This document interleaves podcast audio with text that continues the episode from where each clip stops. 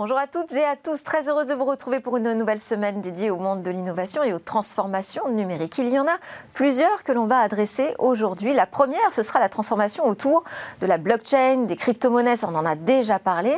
Mais là, il s'agit de parler d'un mouvement de fond et un mouvement artistique, c'est le mouvement Crypto Art. On va euh, en parler avec euh, John Carr, qui est l'auteur d'un ouvrage, le premier ouvrage sur le sujet d'ailleurs, NFT Révolution, naissance du Crypto Art. Euh, on verra quels sont euh, les artistes qui comptent aujourd'hui, mais aussi les prix des œuvres, comment devenir collectionneur. Voilà, si vous voulez être parmi les pionniers, il va falloir bien être attentif à cette interview. Et puis au cœur de cette émission, on va se plonger dans l'autre transformation euh, à laquelle il faut s'intéresser, c'est celle du télétravail. Il ne s'agit pas seulement euh, du fait de pouvoir travailler de chez soi, il s'agit d'une vraie globalisation finalement de l'emploi avec l'annonce de Facebook d'un 100% télétravail euh, pour euh, la compagnie américaine, ce qui veut dire qu'aujourd'hui, on peut recruter partout à travers le monde. C'est une nouvelle délocalisation de l'emploi avec ses conséquences que nous étudierons avec des experts en plateau. Et puis nous retrouverons euh, notre rendez-vous avec l'alerte cyber. Là, on va s'intéresser à une nouvelle compétition de hacking, qui devient un e-sport collectif finalement, la cybersécurité. Et on conclura par notre opération Tech contre Covid. Mais tout de suite, donc place à l'interview.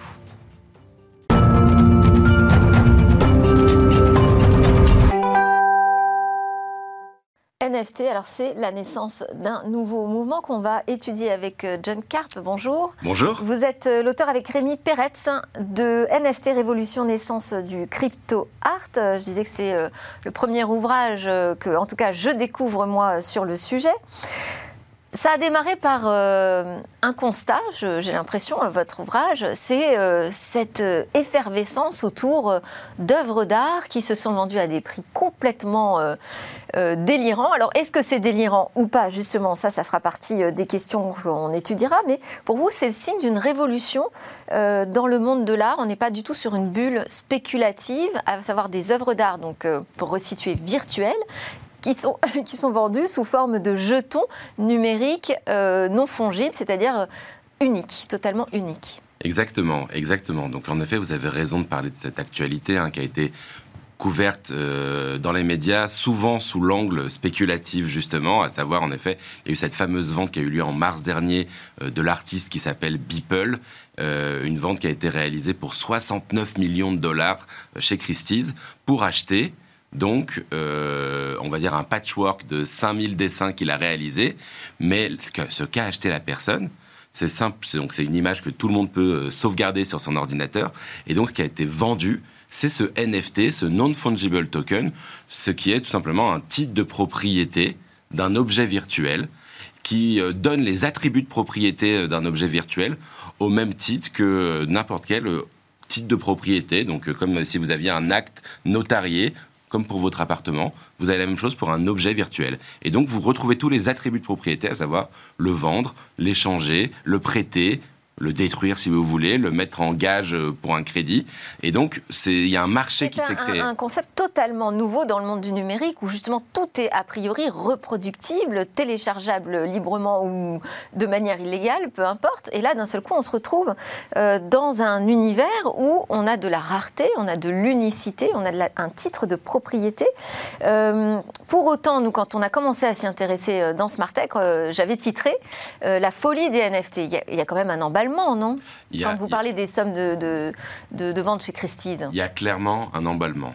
Mais il y a un emballement qui est à la hauteur de cette révolution. En effet, il y a de la spéculation, il y a un emballement, mais comme on a connu finalement pour toutes les révolutions, euh, que ce soit Internet, que ce soit même le chemin de fer, on va dire, il y, a, il, y a, il y a, quelques siècles maintenant, quand on est en train de percevoir quelque chose qui va complètement impacter toute la société, bah forcément, des investisseurs ou des gens qui ont de l'argent ont envie de se positionner les premiers dans ce domaine, ce qui génère de la spéculation. Est-ce que ça veut dire, parce qu'il y a la spéculation, euh, qu'Internet ne devait pas exister ou que le chemin de fer ne devait pas exister Avec un peu de recul, on se rend compte que souvent, la spéculation a malgré tout raison. Ça ne veut pas dire qu'évidemment, il n'y a pas des sommes folles qui sont échangées. Ça ne veut pas dire qu'il ne va pas y avoir des, montagnes russes, justement, spéculatives qui vont avoir lieu. Ça veut juste dire qu'on est en train de toucher du doigt quelque chose qui va révolutionner notre société. Ouais, ça, on en est convaincu. Alors après, euh, se pose la question, euh, s'agit-il véritablement d'un mouvement culturel nouveau Est-ce qu'il y a une crypto-culture?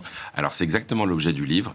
C'est, euh, on fait un peu la comparaison, nous, avec euh, par exemple, il y a au début du siècle le, club de Paris où des artistes euh, se sont retrouvés de toute l'Europe de l'Est dans des cafés à Montmartre et chacun ils échangeaient toute la nuit, il y avait un ping-pong permanent, et chacun est devenu un peu le maître d'une école, qui sont devenus le fauvisme, le cubisme, voire l'impressionnisme.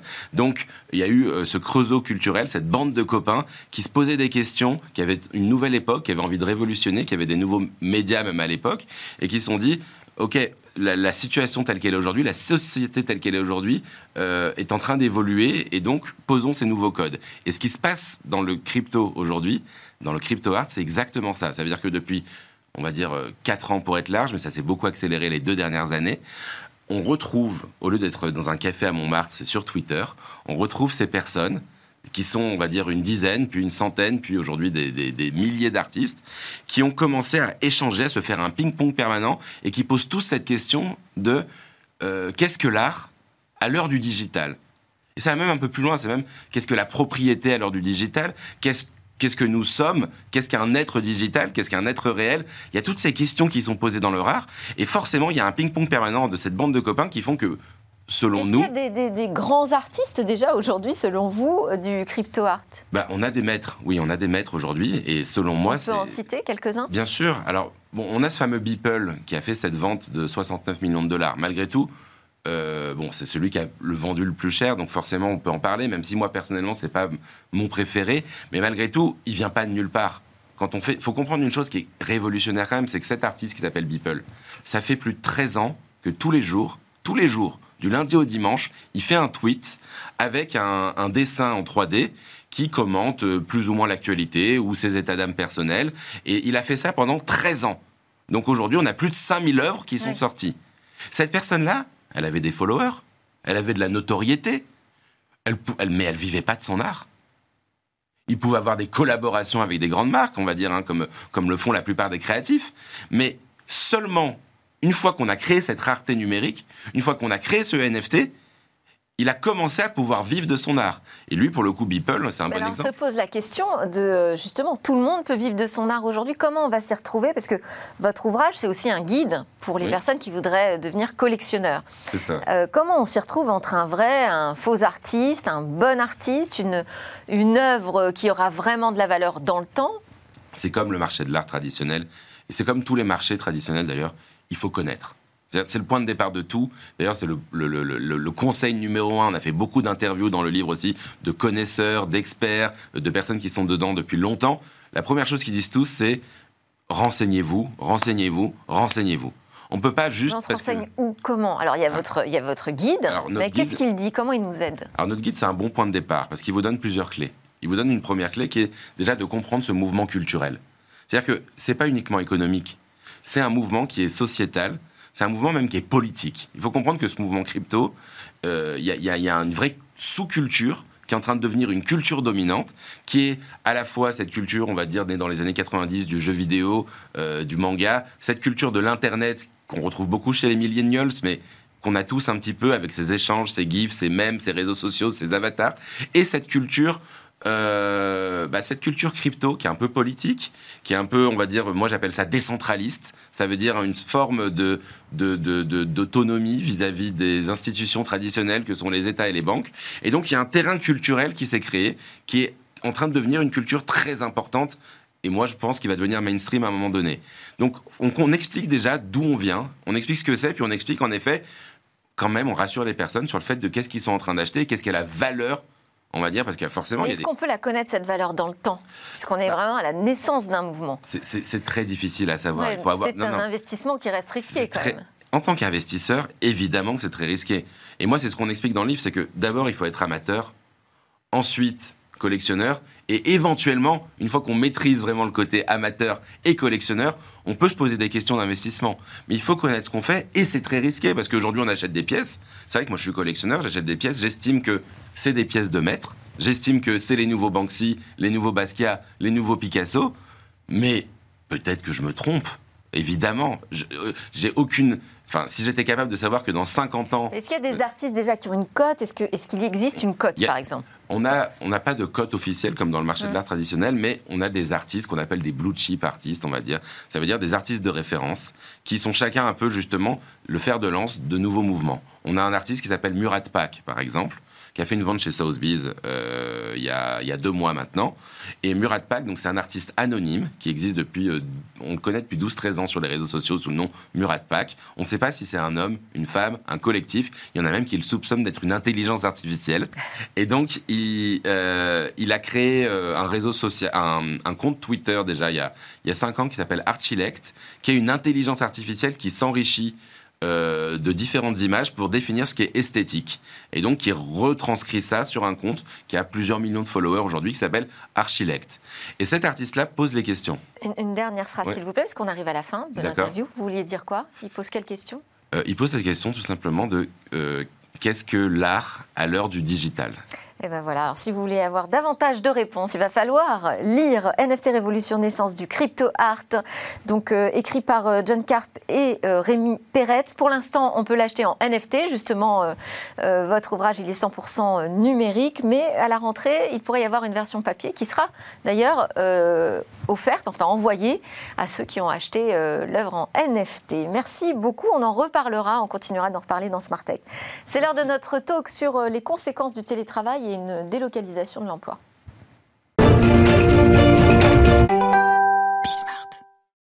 Alors que va changer le télétravail et la capacité euh, pour les entreprises de recruter à travers le monde? D'abord, on a plusieurs personnalités euh, euh, parmi lesquelles on peut citer l'ancienne ministre du Travail Myriam El Khomri ou Benoît Hamon encore, qui appellent à la mise en place d'un chèque bureau sur le modèle du chèque restaurant pour éviter un isolement des, télétravailleurs. On a aussi la légende de la technologie Marc Andreessen qui dit que l'essor de ce nouveau travail à distance pourrait être plus important comme révolution euh, que la révolution Internet. On a aussi la COFAS qui euh, a publié une étude sur l'avenir du télétravail dans le monde. 160 millions d'emplois euh, seraient menacés au nord, 330 millions de salariés du sud seraient prêts à les assumer. Bon, ça fait beaucoup euh, d'éléments euh, dont on va débattre avec des experts autour de la table. En premier lieu, Laurent Grand-Guillaume, ancien député. Aujourd'hui, vous êtes directeur général adjoint du groupe Freeland, qui est spécialisé dans l'accompagnement des transitions professionnelles et des indépendants.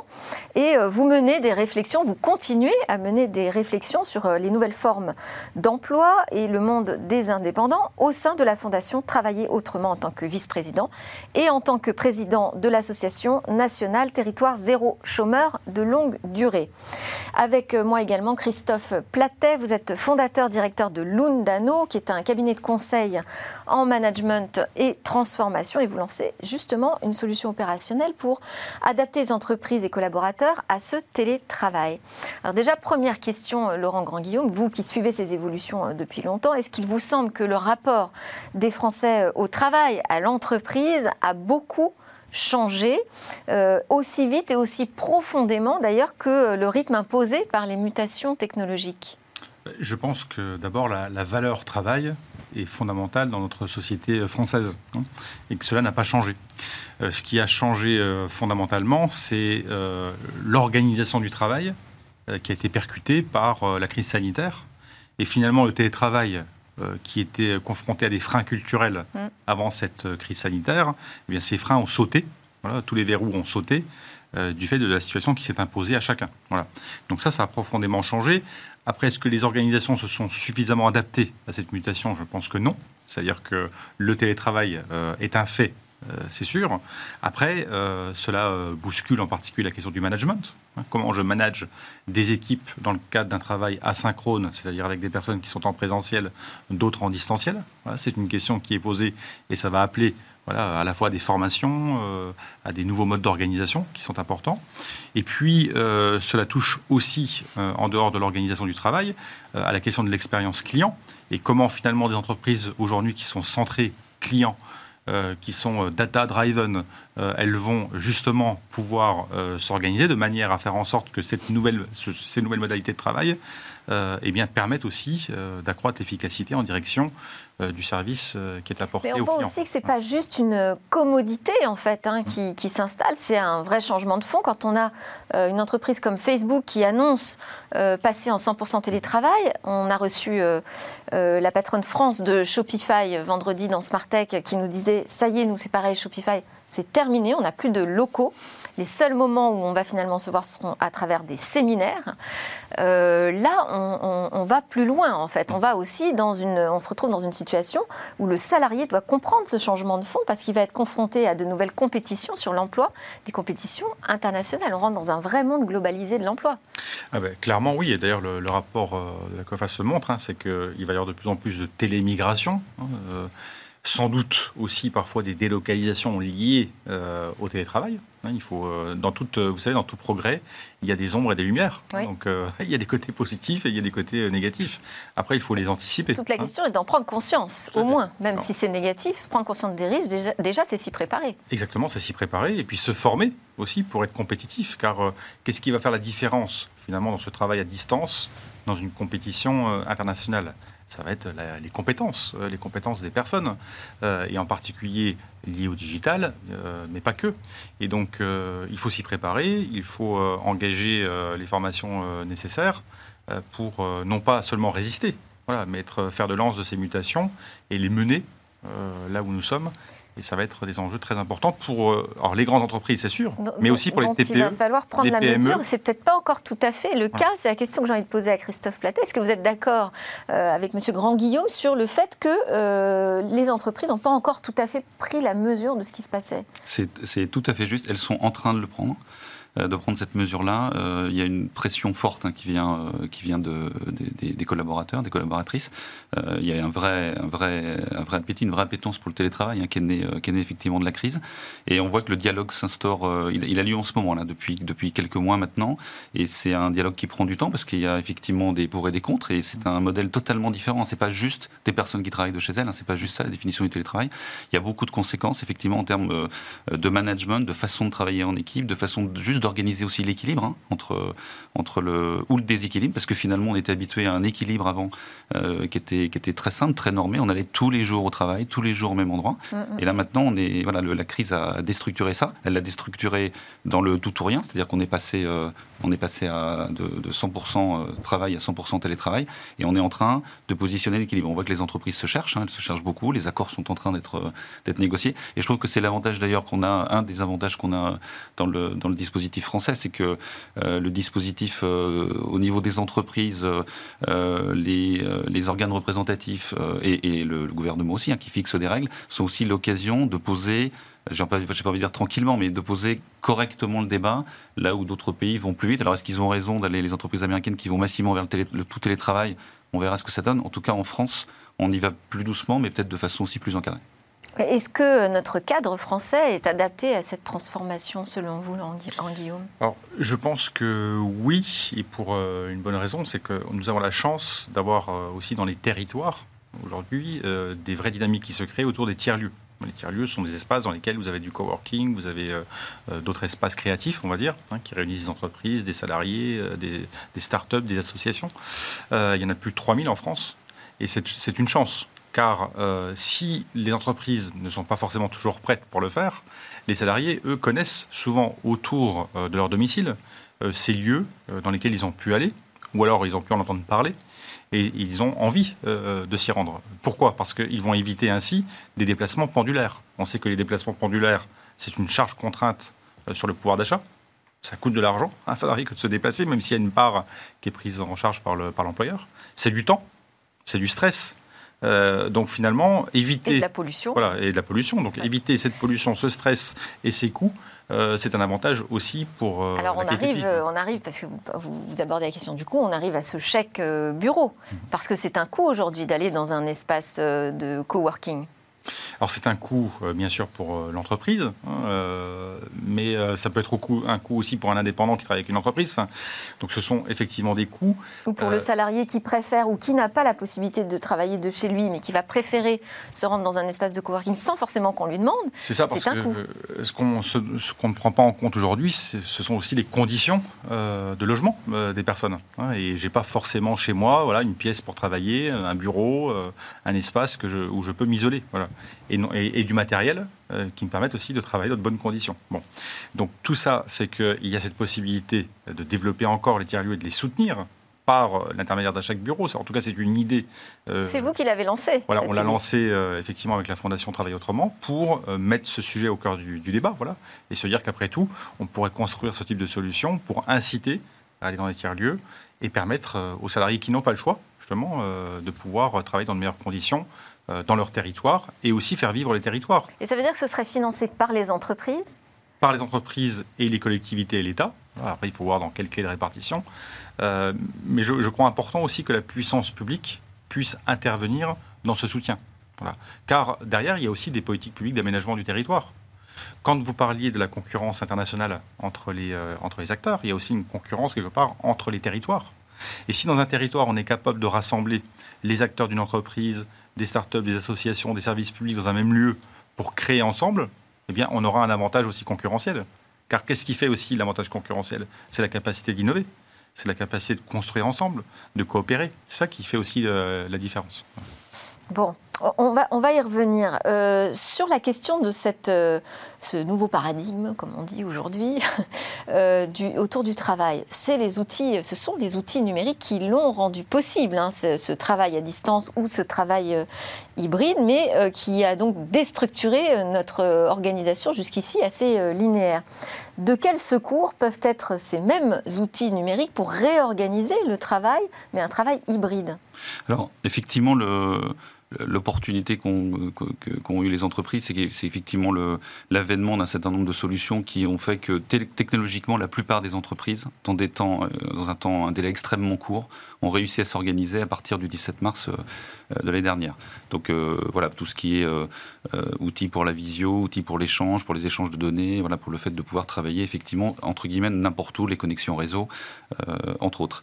Après, la question qui vient derrière, c'est l'organisation de ce télétravail. Parce que, encore une fois, ça ça ne préexistait pas, sauf de façon très exceptionnelle, des personnes qui contractuellement avaient la possibilité de faire euh, souvent une journée de télétravail, pas beaucoup plus. Mais le fait de l'organiser euh, n'était pas du tout, euh, n'était pas du tout préparé.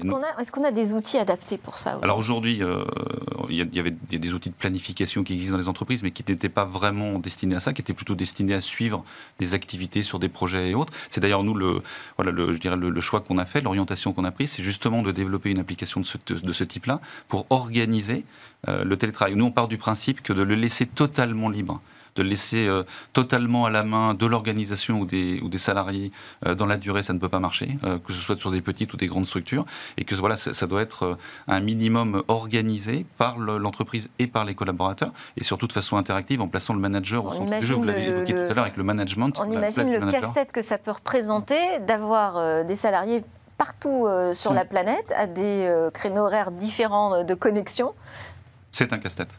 Voilà, c'est un casse-tête. Et aujourd'hui, enfin, jusqu'à maintenant, très peu d'outils pour l'organiser et le structurer. Donc effectivement, ce, ce, sont les sujets sur lesquels les entreprises se positionnent aujourd'hui euh, pour, répondre à, pour répondre à cette Et sur la partie management, est-ce que ça passe aussi par des outils numériques ou là, euh, ça passe, ça passe plutôt par des formations finalement? Ça passe, ça passe beaucoup par des formations et de l'accompagnement. Et on voit dans les entreprises que c'est en train de sortir comme étant un vrai sujet, c'est-à-dire l'accompagnement des managers pour un mode de fonctionnement euh, à distance. Et qu'est-ce qui ressort? Bah, Il ressort comme toujours, hein, c'est-à-dire les, les populations de managers qui se débrouillent plutôt bien parce qu'ils avaient l'habitude de le faire puis les populations de managers. Mais est-ce qu'on a des experts pour les former, ces managers? Qui, qui, est capable aujourd'hui de dire voilà comment il faut s'organiser, voilà comment former un bon manager de demain? Moi, je, pense que dans le domaine, par exemple, de l'IT, hein, depuis euh, longtemps, euh, les acteurs euh, du domaine du numérique ont l'habitude de travailler avec des indépendants qui sont à distance, d'accord parfois à l'étranger, et donc qui ont eu cette habitude à mener des projets, à piloter des projets avec des personnes à distance et en présentiel. Donc euh, on peut s'inspirer de leur pratique déjà. Ça, c'est le premier point. Puis deuxième point, il y a, une problématique que, dont on parle peu, mais en télétravail, euh, il y a une forte culture de l'oral. Hein, Je suis en visio, je fais une réunion avec euh, mes collègues, avec mon manager, on échange, très bien. Mais quand, quand est-ce qu'on partage des écrits? Quand est-ce que finalement on partage quelque chose de commun? Et en fait, ça demande plus d'écrits aussi. Hein, ce travail euh, à distance dans le cadre de, Des d'équipes, comptes euh, rendus voilà. de réunions en visio, par Et, exemple. voilà, et ça, et ça demande aussi euh, de faire appel à des outils qui permettent de manager les projets euh, pour qu'on puisse partager là où on en est, comment on avance, euh, pour que chacun puisse y référer. Et donc, c'est effectivement, ce sont des modalités différentes, ce sont, un- c'est un, c'est un Et apprentissage. là va se poser la question des outils français. Est-ce qu'on a Euh, les oui. plateformes Et- et j'ajouterais- logicielles euh, J'ajouterais juste que euh, je pense que la progressivité du télétravail, c'est-à-dire le fait de ne pas passer du tout au rien en, en tout télétravail, et donc de, de s'imposer ou d'imposer euh, des, des temps communs dans l'entreprise. Donc finalement, un modèle équilibré qui a l'air de ressortir dans la plupart des études. On voit les études tourner beaucoup autour de Oui. deux jours, deux jours et demi. Je crois que la moyenne est à 2,7, comme par hasard, 2,7 sur 5.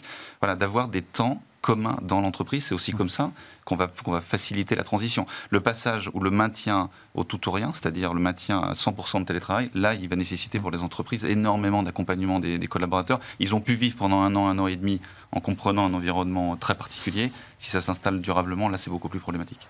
Laurent Grandguillaume, vous étiez euh, sur les bancs de l'Assemblée, Mhm.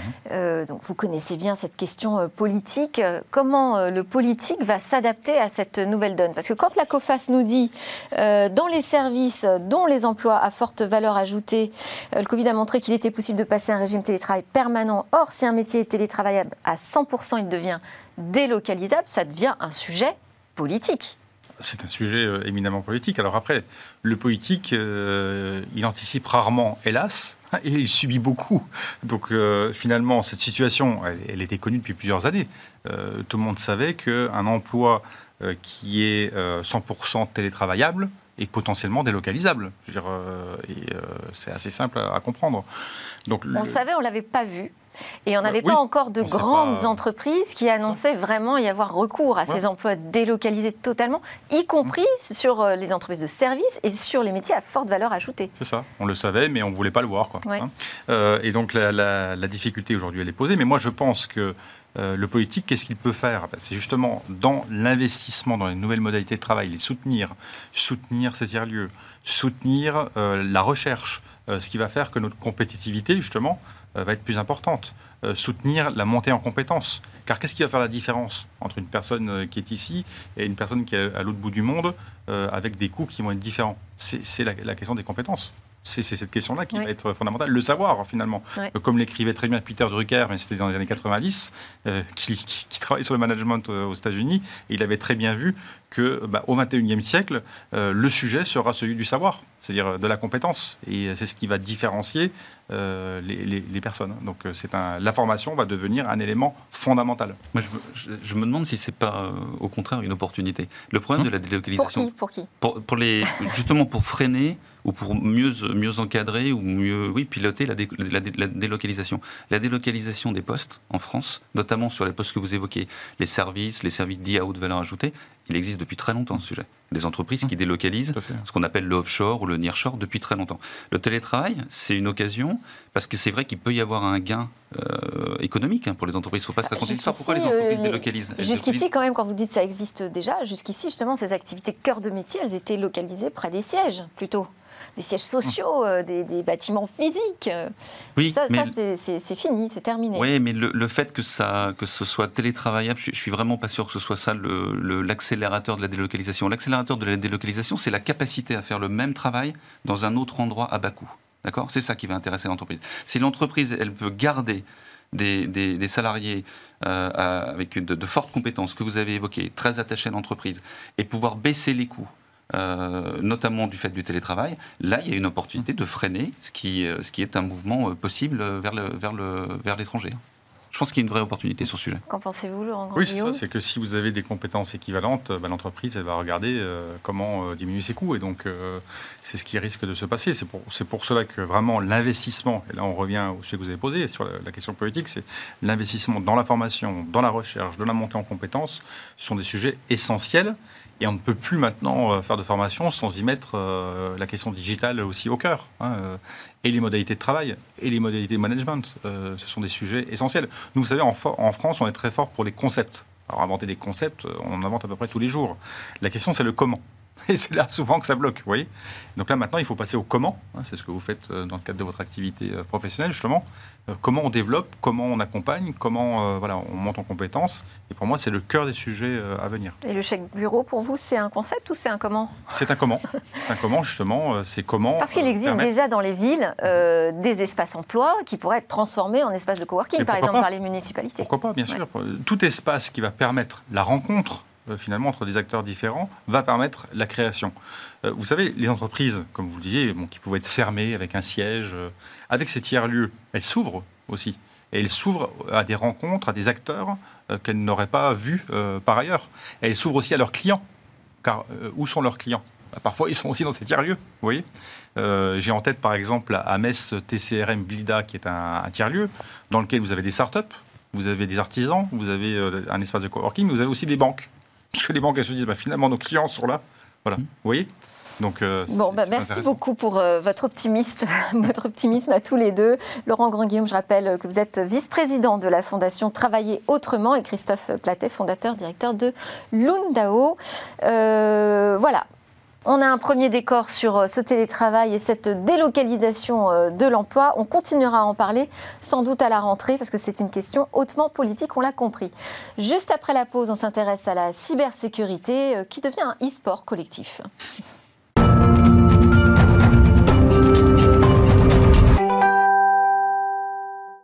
Vous regardez Smart Tech, vous êtes de retour euh, sur le plateau pour notre rendez-vous avec euh, l'alerte cyber et Damien Bancal, notre expert en cybersécurité, fondateur de zataz.com. Bonjour Damien.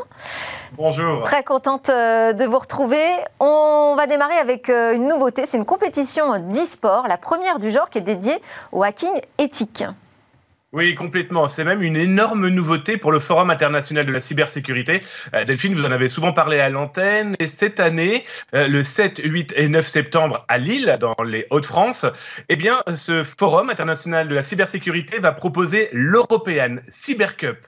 Alors, c'est quoi? C'est la première compétition d'e-sport dédiée au hacking éthique. Alors, s'il fallait définir un petit peu le hacking éthique, en gros, c'est du piratage Licite, c'est du piratage autorisé. En gros, c'est tester toutes les techniques que peuvent employer les pirates informatiques, eh bien, dans une immense compétition d'e-sport qui va durer deux jours.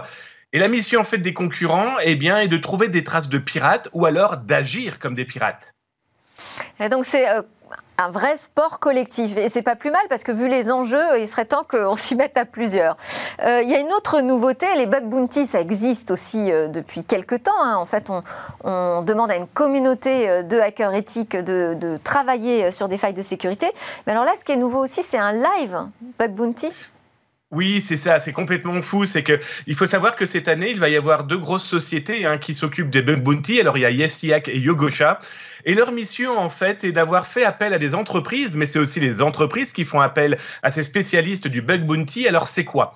Vous avez une entreprise. On va prendre par exemple euh, Bismart. Bismart veut faire appel à des hackers éthiques, donc à des informaticiens, à des spécialistes de la cybersécurité, mais aussi à des passionnés qui, après quand même avoir été contrôlés hein, par les organisateurs s'assurer qu'on se retrouve pas avec des dangereux pirates, eh bien, ils ont un périmètre, un périmètre à cybersurveiller, à contrôler. En gros, c'est de trouver des failles potentielles qui pourraient être utilisées par des pirates informatiques.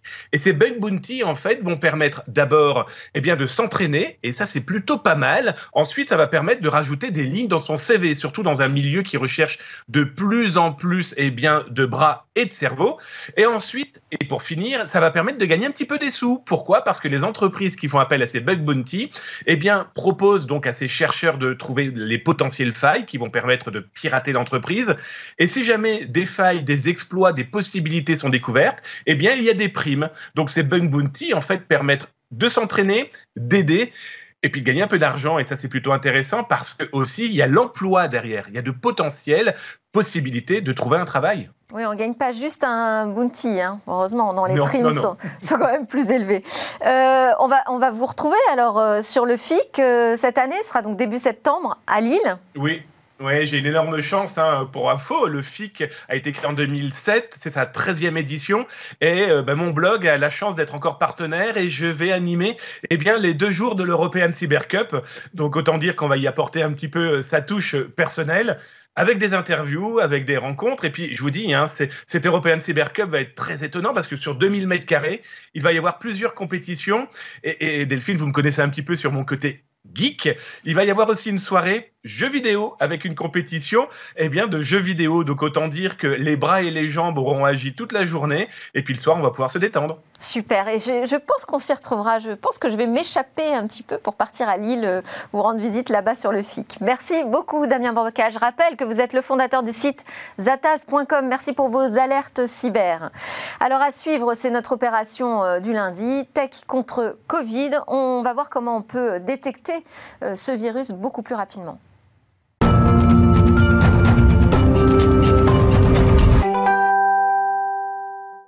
Tous les lundis, Smartech met en avant des innovations euh, qui peuvent nous aider à mieux lutter contre le virus Covid-19. Bonjour Cécilia. Bonjour Aujourd'hui, vous êtes venue accompagnée de Maël Lebert, hein, qui est chercheur, ingénieur et PDG de Be4Cure, pour nous présenter une innovation en matière d'analyse et de détection du virus Covid-19. Oui, effectivement, précisément, une technologie toute récente de biodétection PCR qui s'appelle euh, Chronos. C'est une techno miniaturisée, la machine pèse seulement environ 7 euh, kg et elle permet de diagnostiquer le Covid mais aussi d'autres pathologies, c'est important de le préciser. Alors concrètement, dans cette machine, on utilise un réactif, hein, euh, comme à chaque fois qu'on fait des analyses, pour détecter les séquences très précises d'ADN et on les détecte beaucoup plus rapidement avec cette machine qu'avec une machine classique. Quand ça prend 1h30 environ avec les gros mastodontes qu'on trouve dans les laboratoires, ici ça prend environ 20 minutes, tout compris avec la manipulation.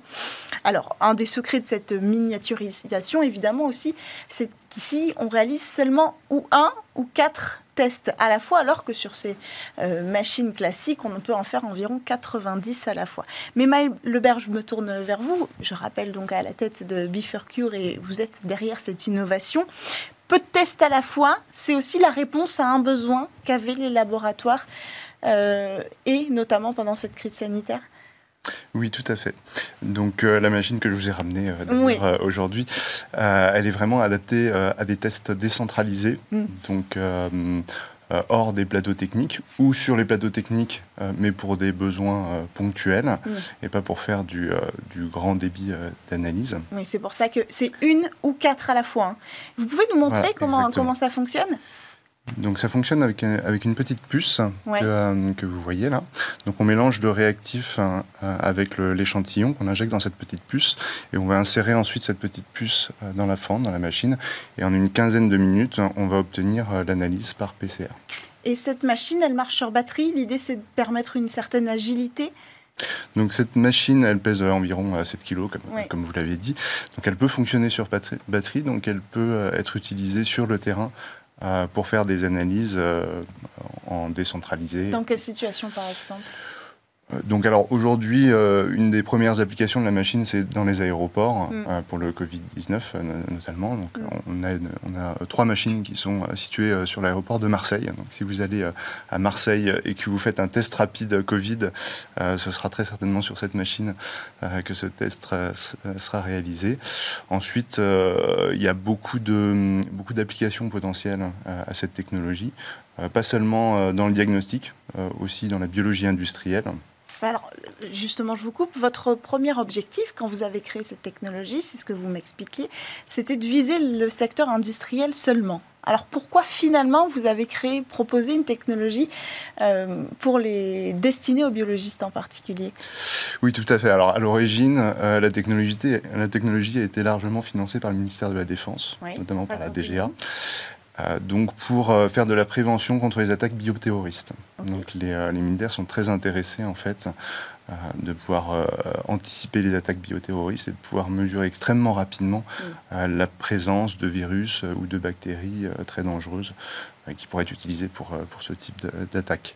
Donc après, par extension, il n'y a pas que les bioterroristes qui disséminent des, des, bactéries qui peuvent être dangereuses pour l'homme. on en trouve un peu partout dans la nature. Et, et aujourd'hui, c'est vrai qu'on on, a, on a énormément de micro-organismes qui sont indispensables pour, pour les écosystèmes donc pour la biodiversité, mm. euh, etc. il y a quelques micro-organismes qui sont euh, très dangereux.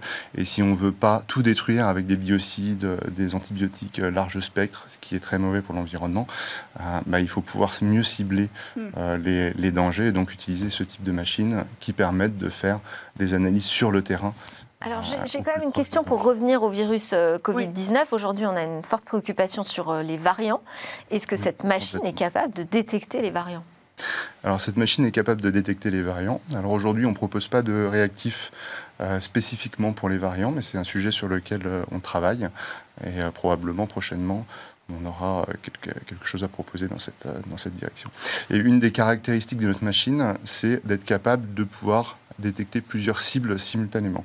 Et ça, c'est très intéressant euh, pour faire des panels de tests.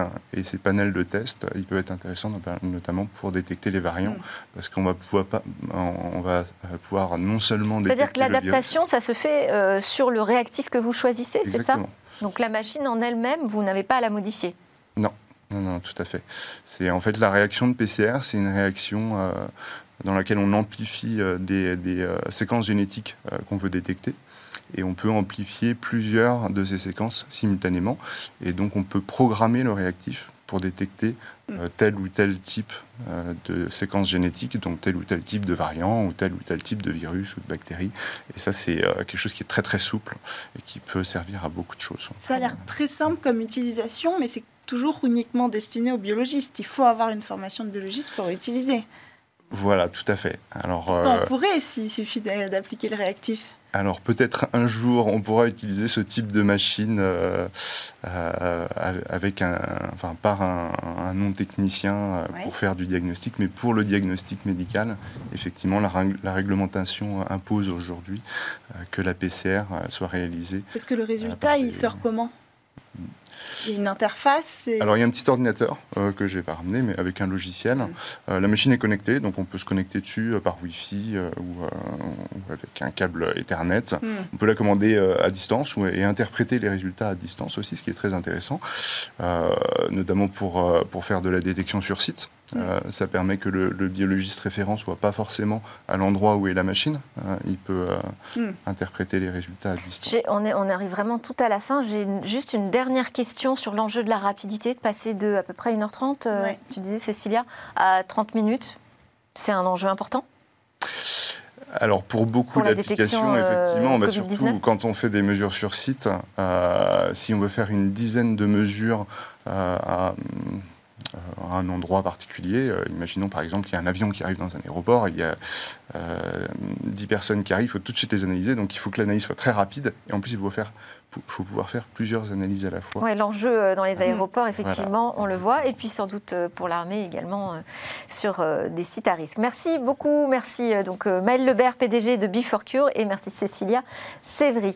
À suivre, c'est le lab avec les entreprises du numérique qui viennent pitcher dans Smart Tech. Merci à tous de nous avoir suivis, c'est le début de semaine, on continue demain donc avec de nouvelles discussions sur la tech.